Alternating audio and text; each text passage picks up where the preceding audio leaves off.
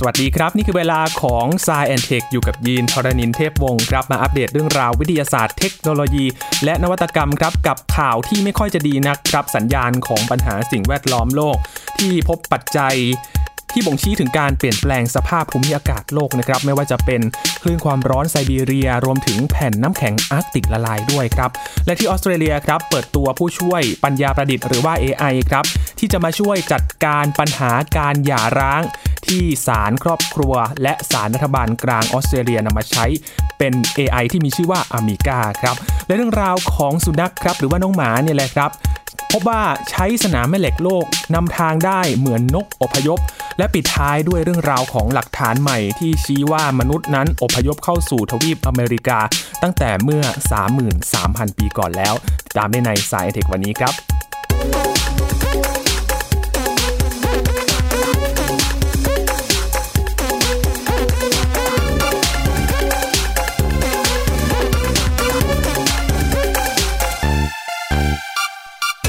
เรายังอยู่ในช่วงที่ต้องเผชิญกับโรคระบาดอย่างโควิด -19 กันอยู่นะครับ หลายประเทศอยู่ในระลอกที่ 2 แล้ว ก็ต้องเฝ้าระวังกันอยู่ แต่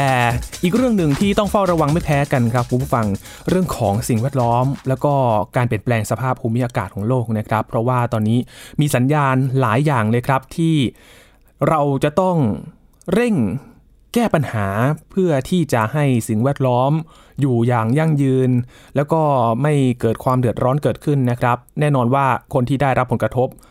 มนุษย์เรานั่นเองที่จะต้องเผชิญกับปัญหาเหล่านี้เกิดขึ้นนะครับ แล้วก็สิ่งที่เกิดขึ้นเป็นอีกสัญญาณหนึ่งครับ ที่นักวิทยาศาสตร์ออกมาเตือนนะครับว่า น่าจะเป็นสัญญาณการเปลี่ยนแปลงสภาพภูมิอากาศโลกเลยนะครับ ไม่ว่าจะเป็นคลื่นความร้อนที่แคว้นไซบีเรียในขณะนี้ครับ แล้วก็มีการละลายอย่างรวดเร็วของแผ่นน้ำแข็งในทวีปอาร์กติกในรัสเซียด้วยนะครับสองอย่างนี้ถือว่าเป็นปัจจัยที่บ่งชี้ว่า มีการเปลี่ยนแปลงของสภาพภูมิอากาศโลก แล้วก็กำลังเกิดขึ้นอย่างไม่สามารถที่จะหลีกเลี่ยงได้เลยครับ ซึ่งถ้าใครรู้จักแคว้นไซบีเรียนะครับ จริง ๆ แล้วเป็นพื้นที่ที่ค่อนข้างจะมีสภาพอากาศที่เย็นจัดมาก ๆ เลยนะครับ เป็นพื้นที่ที่ คงจะไม่ค่อยเห็นพื้นดินเท่าไหร่ เพราะว่าปกคลุมด้วยน้ำแข็ง เนื่องจากว่าอากาศหนาวมาก ๆ เลย แต่ว่าตอนนี้ครับกำลังเผชิญกับความร้อนครั้งใหญ่มากๆเลยครับ เพราะว่าอุณหภูมิเฉลี่ยสูงขึ้นจนถึงระดับ 38 องศาเซลเซียส ถ้าพูดถึง 38 องศาเซลเซียสนี่ในแถบ เขตร้อนที่เราอยู่กันอย่างประเทศไทยเองก็อาจจะไม่ใช่เรื่องแปลกอะไรนะครับ แต่ว่าพอไปอยู่ในแถบโซนทางตอนเหนือที่อากาศค่อนข้างเย็นหรือว่าจะอบอุ่นเนี่ยมันเป็นเรื่องแปลกมาก ๆ เลยครับ และสัญญาณนี้ที่พบว่า 38 องศาเซลเซียสเนี่ยก็พบเมื่อวันที่ 20 มิถุนายนที่ผ่านมา ซึ่งถือว่าสูงสุดเป็นประวัติการเลยนะครับ และช่วง สัปดาห์ที่ผ่านมานี่เอง ทางองค์การอุตุนิยมวิทยาโลก หรือว่า WMO ก็รายงานว่า บางส่วนของไซบีเรียนั้นก็มีอุณหภูมิสูงกว่ารัฐฟลอริดา หรือรัฐแคลิฟอร์เนียในสหรัฐอีกนะครับ ซึ่งความร้อนนี้ก็ทำให้เกิดไฟป่าและก็การละลายอย่างรวดเร็วของน้ำแข็งในทวีปอาร์กติกด้วยนะครับ ซึ่งในช่วงนี้ ถ้าเราติดตามข่าวในช่วง 2-3 ปีที่ผ่านมา คลื่นความร้อน มักจะมีอิทธิพลอย่างมากเลยในแถบทวีปยุโรปนะครับ ในปีนี้ก็เริ่มเห็นสัญญาณแล้วเช่นเดียวกัน คุณ Clare Nullis โฆษกขององค์การอุตุนิยมวิทยาโลกก็ระบุว่า ทวีปอาร์กติกมีอุณหภูมิสูงขึ้นมากกว่าอุณหภูมิเฉลี่ยโลกเกิน 2 เท่าเลยนะครับ แล้วก็ส่งผลกระทบใหญ่หลวงต่อระบบนิเวศ และประชากรในท้องถิ่นต่างๆ ด้วย เพราะว่าสภาพอากาศที่เปลี่ยนแปลงไป การใช้ชีวิตก็ต้องปรับตัวเรียกได้ว่าปรับตัวอย่างทันท่วงที ปรับตัวแบบเร่งด่วนกันเลยนะครับ เพราะว่าอาจจะไม่เคยเจอสภาพอากาศแบบนี้กันมาก่อนนะครับ แล้วก็ตอนนี้เองก็ยังคงมีปรากฏการณ์เหล่านี้เกิดขึ้น แล้วก็ส่งผลให้กระทบต่อสภาพภูมิอากาศ ประชากรในภูมิภาคอื่น ๆ ของโลกด้วย และเป็นปัจจัยที่ชัดเจนมากๆเลยครับ ในการเป็นสัญญาณของการเปลี่ยนแปลงของสภาพภูมิอากาศโลกที่กำลังเกิดขึ้นในขณะนี้นะครับ และตอนนี้เองก็ยังคงมีไฟป่า ลุกไหม้ในหลายส่วนของไซบีเรียด้วย ขณะที่คลื่นความร้อนก็กระจายไปทั่วบริเวณภาคเหนือของ Arctic Circle นะครับ หรือว่าในแถบทางตอนเหนือ แถบใกล้ๆขั้วโลกนั่นเอง ส่งผลให้อุณหภูมิเพิ่มขึ้นอย่างรวดเร็ว โดยคาดว่ามีไฟป่ามากกว่า 180 จุด ในแคว้นไซบีเรียที่เกิดขึ้นในขณะนี้นะครับ และจากการสำรวจ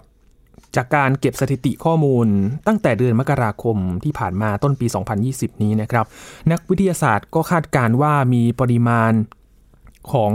ก๊าซคาร์บอนที่เกิดขึ้นจากการเผาไหม้ของไฟป่าในบริเวณที่เรียกว่า Arctic Circle นั้น อยู่ในระดับสูงสุดในรอบ 18 ปีนะครับ เท่าที่มีการบันทึกสถิติไว้ และยิ่งไปกว่านั้นนะครับ การละลายของแผ่นน้ำแข็ง แล้วก็ชั้นดินเยือกแข็งก็จะทำให้เกิดก๊าซมีเทน ซึ่งเป็นก๊าซที่ก่อให้เกิดปรากฏการณ์เรือนกระจก บนชั้นบรรยากาศของโลกด้วย ยิ่ง ส่งผลกระทบต่อระบบนิเวศในภูมิภาคนั้นไปอีกหลายสิบปีข้างหน้าเลยนะครับ การเกิดไฟป่าครั้งเดียวนี่ไม่ใช่แค่กระทบในระยะสั้นเท่านั้นนะครับ ส่งผลต่อไปเป็นทอดๆกันเลย ซึ่งสอดคล้องกับผลการศึกษาชิ้นใหม่ที่ตีพิมพ์ในวารสาร Nature Climate Change ครับ ที่เตือนว่าหมีขาวหรือว่าหมีขั้วโลกนะครับที่อาศัยอยู่ในแถบนั้นเนี่ยซึ่งถือว่าเป็นสัญลักษณ์ของการเปลี่ยนแปลงสภาพภูมิอากาศนะครับ อาจจะ สูญพันธุ์ในช่วงสิ้นศตวรรษนี้ เนื่องจากว่าการละลายของแผ่นน้ำแข็งนี่แหละครับทำให้หมีขั้วโลกก็ไม่รู้จะไปอยู่ที่ไหนนะครับ เดินทางไปหาอาหารกินก็ลำบาก แล้วก็ปริมาณก๊าซที่เป็นสาเหตุของปรากฏการณ์เรือนกระจกนี้ ก็เพิ่มขึ้นอีกนะครับ ก็ยังจะส่งผลให้อัตราการเกิดของเด็กทารกในทวีปอาร์กติกลดลงอย่างรวดเร็วในปี 2100 หรืออีกประมาณ 80 ปีข้างหน้าเช่นเดียวกันนะครับ นี่คือสัญญาณเตือนครั้งใหญ่เลยนะครับ ที่เกิดขึ้นบนโลกของเรา เพราะฉะนั้นก็ต้องเร่งหาทางแก้ไขปัญหานะครับ ถ้าไม่แก้ไขอาจจะมีผลกระทบที่ใหญ่กว่านี้ก็ได้นะครับ นี่เป็นอีกหนึ่งสัญญาณเตือนที่เกิดขึ้นบนโลกของเราเกี่ยวกับการเปลี่ยนแปลงสภาพภูมิอากาศนะครับ จริงๆแล้วเราเห็นสัญญาณ ของการเปลี่ยนแปลงสภาพภูมิอากาศโลกหลายอย่างแล้วนะครับ ไม่ว่าจะเป็นพายุที่ก็มีการตั้งคำถามว่า พายุที่เกิดขึ้นในช่วงหลังๆ นี้นะครับ พายุหมุนเขตร้อนมีความรุนแรงมากขึ้นกว่าเดิมหรือเปล่า แล้วก็พื้นที่เดิมที่เคยมีสภาพอากาศที่อาจจะอบอุ่น กลายเป็นร้อนขึ้น หรือว่าสภาพอากาศที่ร้อนเคยร้อนอยู่แล้ว กับร้อนขึ้นมากกว่าปกติหรือเปล่า อันนี้ก็ เห็นได้หลายพื้นที่แล้วนะครับ เพราะฉะนั้นก็ต้องศึกษากันต่อไปครับว่าจะมีแนวทางแก้ไขปัญหาอย่างไรเกี่ยวกับสภาพภูมิอากาศโลกในอนาคตนี้นะครับ เพราะว่าอุณหภูมิเฉลี่ยของโลก ถ้าเพิ่มขึ้นแม้แต่นิดเดียวเองก็ส่งผลกระทบหลายอย่างแล้วนะครับ ไม่ว่าจะเป็นน้ำแข็งขั้วโลกละลาย หรือระดับน้ำทะเลที่สูงขึ้นนะครับ บางพื้นที่อาจจะหายไปด้วย ไม่ใช่เรื่องที่ไกลตัวอีกต่อไปแล้วนะครับ เพราะว่าคนที่ได้รับผลกระทบก็คือสิ่งมีชีวิตบนโลกของเรารวมถึงมนุษย์เราด้วยครับ ข้ามฝั่งจากไซบีเรียนะครับมาทางตอนใต้กันบ้างที่ออสเตรเลียครับมาติดตามเรื่องเทคโนโลยีกันบ้างนะครับ พาไปรู้จักกับอเมริกาครับ เป็นระบบปัญญาประดิษฐ์ที่มาช่วยจัดการปัญหาการหย่าร้างในออสเตรเลียครับ โดยสารครอบครัวและก็สารรัฐบาลกลางของออสเตรเลียเขาได้เปิดตัวระบบนี้ขึ้นมานะครับ โดยพัฒนาขึ้นมาเพื่อที่จะมาคลี่คลาย แล้วก็ช่วยลดขั้นตอนรวมถึงยังลดค่าใช้จ่ายด้วยครับ ในเรื่องของคดีหย่าร้างของคู่สมรส รวมถึงช่วยลดความเครียดที่อาจจะเกิดขึ้นได้นะครับในระหว่างคลี่คลายปัญหา หรือว่าความกดดันที่เกิดขึ้นระหว่างคู่สมรสที่ อาจจะต้องเผชิญหน้ากันในระหว่างที่คลี่คลายคดีนะครับ โดยสารครอบครัวและสารรัฐบาลกลางของออสเตรเลียครับได้เปิดตัวระบบปัญญาประดิษฐ์หรือ AI ที่มีชื่อว่า Amiga เป็นระบบที่เข้ามาช่วยจัดการปัญหาหลังการหย่าร้างของคู่สมรสที่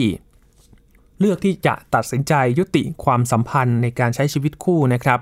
และหลังจากนี้ หลังจากการหย่าร้างก็ต้องจัดการเรื่องต่างๆ ที่เกิดขึ้นหลังจากนี้ ไม่ว่าจะเป็นการแบ่งทรัพย์สิน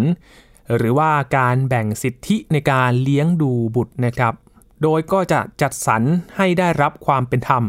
ด้วยการทั้งสองฝ่ายด้วย อีกทั้งยังเป็นการลดความกดดันนี่แหละครับ แล้วก็ความเครียดต่างๆ ที่อาจจะต้องเกิดขึ้นเมื่อเผชิญหน้ากัน ในการจัดการเรื่องของการหย่าร้างนะครับ โดย คู่สมรสที่จะทำเรื่องหย่าร้าง แล้วก็อยากจะใช้งานของเจ้า Amiga AI ตัวนี้นะครับ ก็สามารถเข้าไปกรอกข้อมูลในระบบได้ครับ โดยระบุว่าต้องการให้ระบบปัญญาประดิษฐ์ เข้าไปช่วยจัดการปัญหาเรื่องใด จากนั้นระบบก็จะเป็นผู้ดำเนินการส่งข้อมูลไปหาคู่สมรสอีกฝ่ายนะครับ เพื่อจัดการเรื่องข้อตกลงต่างๆ ต่อไป โดยผู้ใช้งานเอง ไม่ต้องไปติดต่อหาคู่สมรสอีกฝ่ายด้วยตนเองนะครับนี่แหละครับนี่คือการหลีกเลี่ยงการเผชิญหน้านั่นเอง นอกจากนี้นะครับยังเป็นการลดภาระของศาลครอบครัว ในการจัดการปัญหาคดีหย่าร้างที่ไม่ซับซ้อนอีกทางหนึ่งด้วยนะครับ บางเรื่องอาจจะจัดการได้อย่างง่ายดายก็ใช้ AI เข้ามาช่วยจัดการไม่ต้องเสียเวลาเดินทางนะครับ แล้วก็ลดขั้นตอนต่างๆ มากมายด้วย โดยการจัดการปัญหาหลังการหย่าร้างนี้ ถือว่าเป็นเรื่องที่ค่อนข้างจะมีความยุ่งยากซับซ้อนพอสมควรเลยนะครับ แล้วก็เรียกได้ว่าสร้างความลำบากใจให้กับคู่สมรสทั้งสองฝ่าย รัฐบาลออสเตรเลียครับจึงเห็นปัญหานี้แล้วก็ได้เข้ามาจัดการปัญหาดังกล่าว ด้วยการช่วยปรับปรุงกฎหมายครอบครัวนะครับ โดยนำอเมริการะบบปัญญาประดิษฐ์นี้แหละครับ เข้ามาช่วยแก้ไขปัญหา โดยคดีที่ปัญญาประดิษฐ์เข้ามาช่วยจัดการนั้น ก็ต้องมีความไม่ยุ่งยากซับซ้อนมากขนาดนั้นนะครับ แล้วก็คู่สมรสนั้นสามารถตกลงกันได้ และยินยอมที่จะทำตามคำแนะนำของอเมริกาหากไม่สามารถตกลงกันได้ทนายความก็จะมารับช่วงต่ออีกทีนึงครับ ในการจัดการปัญหาเป็นลำดับต่อไปนั่นเอง ถือว่าอเมริกามาช่วยจัดการปัญหาในขั้นต้นนะครับ การนำเอาระบบปัญญาประดิษฐ์อเมริกาเข้ามาใช้งานนี้ก็ถือว่าเป็นอีกหนึ่งความพยายามนะครับในการ เอาเทคโนโลยี มาช่วยจัดการปัญหาให้กับมนุษย์ครับ เพื่อให้เกิดความสะดวกสบาย ลดขั้นตอนต่างๆ แล้วก็ช่วยคลี่คลาย คดีหย่าร้างของคู่สมรส ซึ่งมีอยู่เป็นจำนวนมากในศาลให้น้อยลงด้วยนะครับ ถ้ามองในการจัดการปัญหานะครับ ไม่ใช่แค่ จะลดการเผชิญหน้า หรือว่าลดความกดดันของคู่สมรสแล้วนะครับ จริงๆศาล มีภารกิจมากมายที่จะต้องจัดการนะครับ เพราะว่ามีคดีต่างๆ ที่เกิดขึ้น นี่ก็เป็นอีกข้อดีหนึ่งนะครับที่มาช่วยจัดการปัญหานั่นเอง ซึ่งระบบปัญญาประดิษฐ์อเมริกานี้ก็ได้เปิดให้ใช้งานได้ฟรีในออสเตรเลียเป็นที่เรียบร้อยแล้วนะครับ ถือว่าเป็นช่วงทดลองใช้งานก่อนที่จะเริ่มเก็บค่าธรรมเนียมในการใช้บริการตั้งแต่ปี 2564 เป็นต้นไปหรือว่าปีหน้าแล้วครับ ก็ถือว่าเป็นช่วงเวลาการทดลองการใช้บริการกันก่อนนะครับ ถ้าหากมีปัญหาจะได้ปรับปรุงแก้ไขกันในขั้นต่อไป ถ้าระบบมีความเสถียรมากขึ้นในปี 2564 ที่ออสเตรเลียก็จะมีใช้อย่างเป็นทางการแน่นอน แล้วก็เก็บค่าธรรมเนียมกันด้วยนะครับ คุณผู้ฟังครับช่วงนี้พักกันก่อนนะครับ ช่วงหน้ามาติดตามเรื่องราวของสุนัขกกันครับ มีงานวิจัยที่พบว่าสุนัขสามารถใช้สนามแม่เหล็กโลกในการนำทางได้เหมือนนกอพยพเลยครับ และเรื่องราวของการค้นพบหลักฐานใหม่ที่ชี้ว่ามนุษย์อพยพสู่ทวีปอเมริกามาตั้งแต่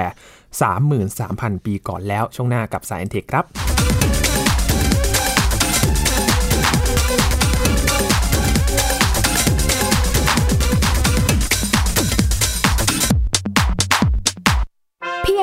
สมาร์ทโฟน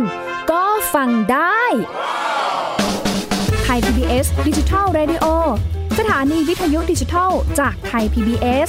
เพิ่มช่องทางง่าย ๆ ให้คุณได้ฟังรายการดีๆ ทั้งสดและย้อนหลัง ผ่านแอปพลิเคชันไทย PBS Radio หรือ World Wide Web thaipbsradio.com Thai PBS Digital Radio infotainment for all มากกว่าด้วยเวลาข่าวที่มากขึ้น จะพัดพาเอาฝุ่นออกไปได้ครับ มากกว่าให้คุณทันในทุกสถานการณ์ ตามที่กฎหมายดังกล่าวกำหนดเอาไว้ มากกว่ากับเนื้อหาเที่ยงตรงรอบด้านนำมาใช้ในคดีเมาแล้วขับ มากกว่า ในทุกทางออกของสังคม ป้องกันไม่ให้ปัญหาเกิดขึ้น มากกว่ากับข่าวรอบวันในทุกมิติ เครนก่อสร้างเกิดอุบัติเหตุขึ้น มากกว่าด้วยการวิเคราะห์ที่ตรงจุด ความพยายามของภาครัฐที่จะแก้ปัญหา และมากกว่ากับทีมข่าวมืออาชีพ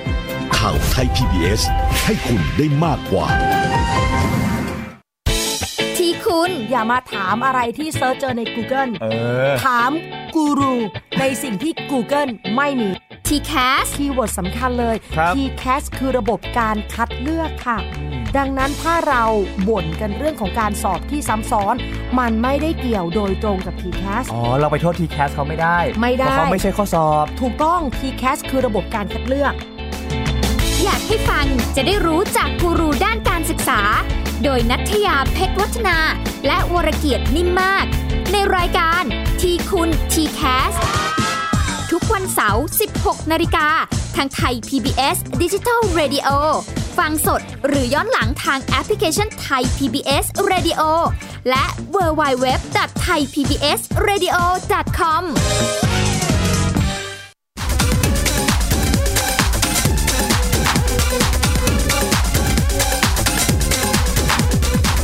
ผู้ฟังยังอยู่กับ Science Tech กันอยู่นะครับ วันนี้มีหลากหลายเรื่องราวมาอัปเดตกันเกี่ยวกับเรื่องของงานวิจัย แล้วก็เรื่องของวิทยาศาสตร์ที่เกิดขึ้นนะครับ ช่วงนี้มาติดตามเรื่องราวของสุนัขหรือว่าน้องหมากันบ้างครับ มีงานวิจัยที่ตีพิมพ์ในวารสาร eLife นะครับ เกี่ยวกับเรื่องของสุนัขที่สามารถใช้สนามแม่เหล็กโลกครับนำทางได้เหมือนนกอพยพเลย แม้ว่าจะมีการสันนิษฐานกันมานานแล้วนะครับว่าเจ้าสุนัขเนี่ยมีระบบประสาทสัมผัสที่สามารถรับรู้ถึงพลังงานของสนามแม่เหล็กโลกได้เหมือนกับสัตว์อีกหลายชนิดเลยนะครับ อย่างเช่นเต่า อย่างเช่นนก กบ แล้วก็ซาลาแมนเดอร์ แต่ล่าสุดทีมนักชีววิทยาครับ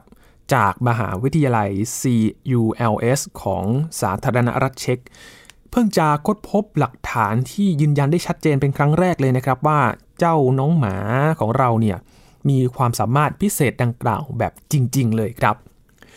มีการทดลองติดกล้องนะครับ แล้วก็อุปกรณ์ GPS กับตัวสุนัขระหว่างออกไปล่าสัตว์ครับ ซึ่งการทดลองนี้ ได้เห็นผลที่ช่วยอธิบายได้ว่า เหตุใดสุนัขหลายตัวจึงสามารถค้นหาเส้นทางที่ถูกต้อง หรือว่าเส้นทางลัดได้แบบแม่นยำแม้ว่าจะอยู่ในสถานที่ที่ไม่คุ้นเคยก็ตาม หรือว่าไม่มีรอยเท้าเก่าหรือร่องรอยอื่น ๆ ให้ติดตามได้ดมกลิ่นเลยก็ตามครับ โดยทีมนักวิจัยครับเขาใช้สุนัขล่าเหยื่อ 10 สายพันธุ์จำนวน 27 ตัวด้วยกัน ออกติดตามแกะรอยแล้วก็นำสัตว์ที่ล่าได้กลับมาหาเจ้าของรวมกว่า 600 ครั้งด้วยกันนะครับ โดยการทดลองก็จัดขึ้นในสถานที่หลายแห่งที่แตกต่างกันไป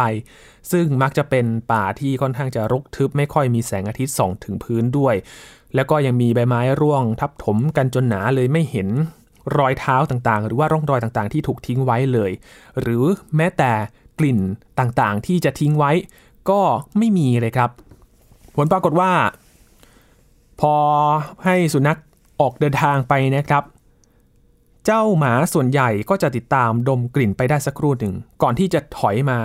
ตั้งหลักในจุดเริ่มต้น แล้วก็ออกไปใหม่ครับ ไปในเส้นทางที่ไม่ใช่เส้นทางเมื่อสักครู่นี้ ไปเส้นทางที่แตกต่างจากเดิมไปเลย โดยสุนัขทดลองที่นำเหยื่อกลับมาหาเจ้าของได้เวลาอันรวดเร็วครับ มักจะ วิ่งไปตามแนวทิศทางเหนือแล้วก็ใต้ครับ ซึ่งตรงกับการวางตัวของเข็มทิศเสมอ ไม่ว่าเจ้าของจะยืนรออยู่ตรงตำแหน่งใดก็ตามนะครับ ถือว่าเป็นหลักฐานสำคัญเลยครับที่พิสูจน์ว่าสุนัขนั้นมีความสามารถในการรับรู้ถึงพลังของสนามแม่เหล็กโลก หรือ magneto reception นครับซึ่งก่อนหน้านี้ ไม่ค่อยมีการศึกษาถึงคุณสมบัติดังกล่าวของสุนัขมากนักนะครับ เป็นการสันนิษฐานว่าเจ้าสุนัขเนี่ยมีระบบประสาทที่รับรู้ถึงสนามแม่เหล็กโลกได้ แต่ว่าก็ไม่มีใครศึกษาอย่างจริงจัง เหมือนกับที่สาธารณรัฐเช็กทดลองนี้นะครับ เมื่อเปรียบเทียบกับสัตว์ชนิดอื่นๆ อย่างเช่น ฝูงนกที่ต้องอพยพไประยะทางไกลๆ ข้ามทวีปในทุกๆ ปี เขาก็จะมีเส้นทางที่ชัดเจน เห็นได้ว่าอพยพได้โดยใช้สนามแม่เหล็กโลกในการนำทางนั่นเอง ก็ทำให้นักวิทยาศาสตร์ก็ยังไม่รู้เหมือนกันนะครับ ว่ากลไกการทำงานของประสาทสัมผัสพิเศษของสุนัขนี้ทำงานกันอย่างไร เมื่อไม่กี่ปีก่อนครับ นักวิจัยทีมเดียวกันก็ยังค้นพบว่า สุนัขนั้นมักจะขับถ่ายตามแนวทางทิศทางเหนือใต้ด้วยนะครับ ซึ่งก็เป็นอีกหลักฐานชิ้นหนึ่งนะครับ ที่ชี้ว่าพวกมันนั้นรับรู้แล้วก็ตอบสนองต่อพลังงานของสนามแม่เหล็กโลกได้นั่นเองสำหรับในปัจจุบันครับ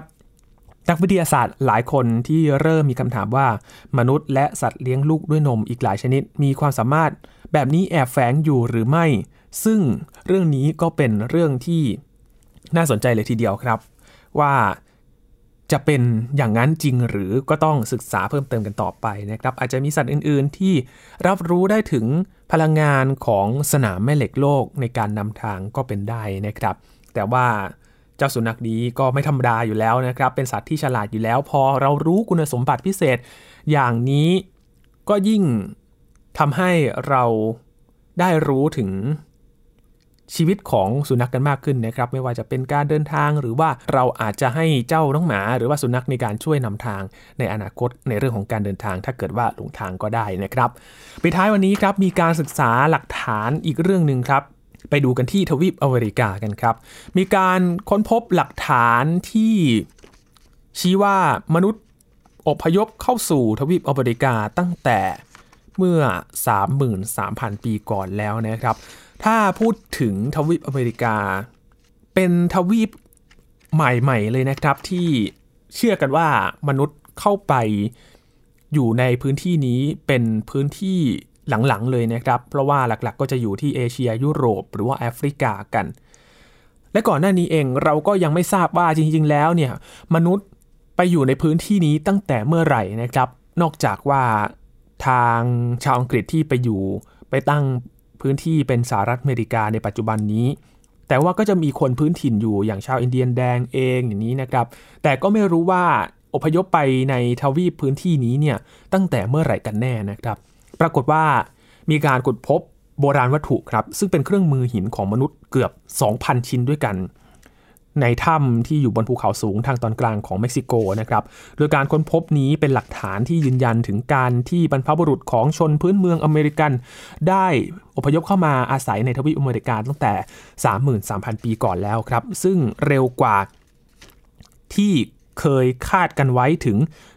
15,000 ปีด้วยกัน นักโบราณคดีนานาชาติครับได้เผยแพร่รายงานการค้นพบดังกล่าวถึง 2 ฉบับนะครับในวารสาร Nature โดยระบุว่าในบรรดาโบราณวัตถุจำนวนมาก มีเครื่องมือหินบางชิ้นครับที่สามารถตรวจสอบอายุด้วยคาร์บอนกัมมันตรังสีได้ถึง 31,000 ถึง 33,000 ปี แต่ไม่พบซากโครงกระดูกหรือว่าร่องรอย DNA ของมนุษย์ในถ้ำนี้แต่อย่างใดนะครับ ผลการวิเคราะห์ก็ชี้ว่ามนุษย์โบราณนั้นได้เข้ามาอยู่อาศัย และก็ใช้งานถ้ำดังกล่าวอย่างต่อเนื่อง เป็นเวลาราว 20,000 ปี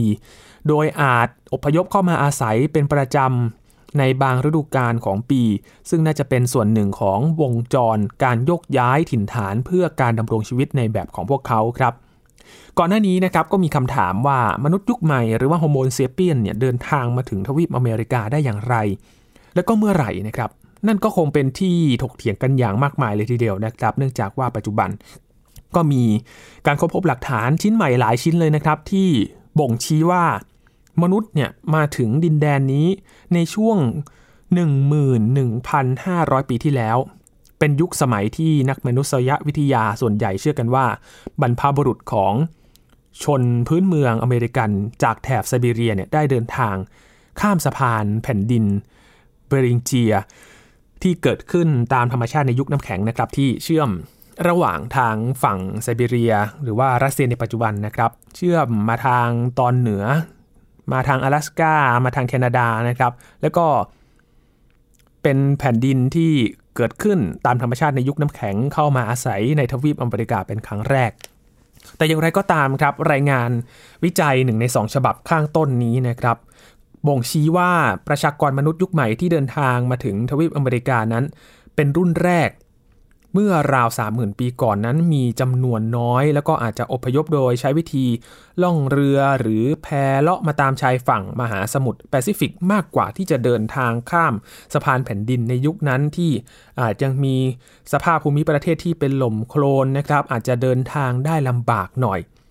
โดยรายงานดังกล่าวก็ยังระบุอีกนะครับว่า ผู้บุกเบิกบางกลุ่ม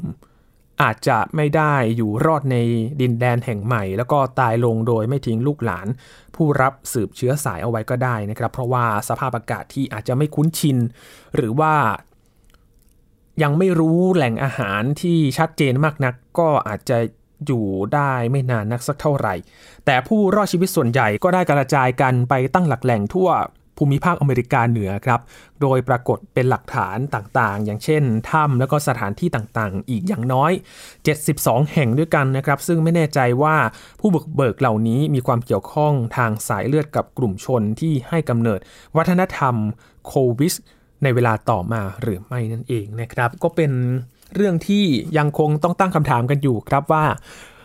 มีมนุษย์เข้ามาอยู่ในพื้นที่ในทวีปอเมริกานั้นตั้งแต่เมื่อไหร่กันแน่นะครับ ที่เราคุ้นเคยกันก็จะเป็นชนเผ่าต่างๆ ที่อยู่ในอเมริกาเมื่อก่อนนะครับ อย่างอินเดียแดงเองหรือว่าทางชนเผ่าที่อยู่ในแถบเม็กซิโกเองนะครับ ที่สร้างอารยธรรมเป็นหลักฐานต่างๆ ที่เกิดขึ้น ก่อนที่ชาวตะวันตกจะย้ายมาอยู่อีกนะครับ ก็ต้องหาหลักฐานแล้วก็พิสูจน์กันต่อไปนะครับ ว่าที่แท้จริงแล้วมนุษย์อพยพมาอยู่ทวีปอเมริกาได้ตั้งแต่เมื่อไหร่ และอพยพด้วยวิธีไหนนั่นเองนะครับ ก็เป็นเรื่องราวทางวิทยาศาสตร์นะครับที่ ตั้งบนพื้นฐานของคำถามครับเพื่อที่จะหาคำตอบต่อไปว่า เกิดขึ้นได้อย่างไรเมื่อไรแล้วก็มีหลักฐานชิ้นไหนที่บ่งชี้นะครับ เพราะว่าวิทยาศาสตร์ไม่มีเรื่องราวที่ถูกที่ผิดนะครับ เมื่อมีหลักฐานที่ชัดเจน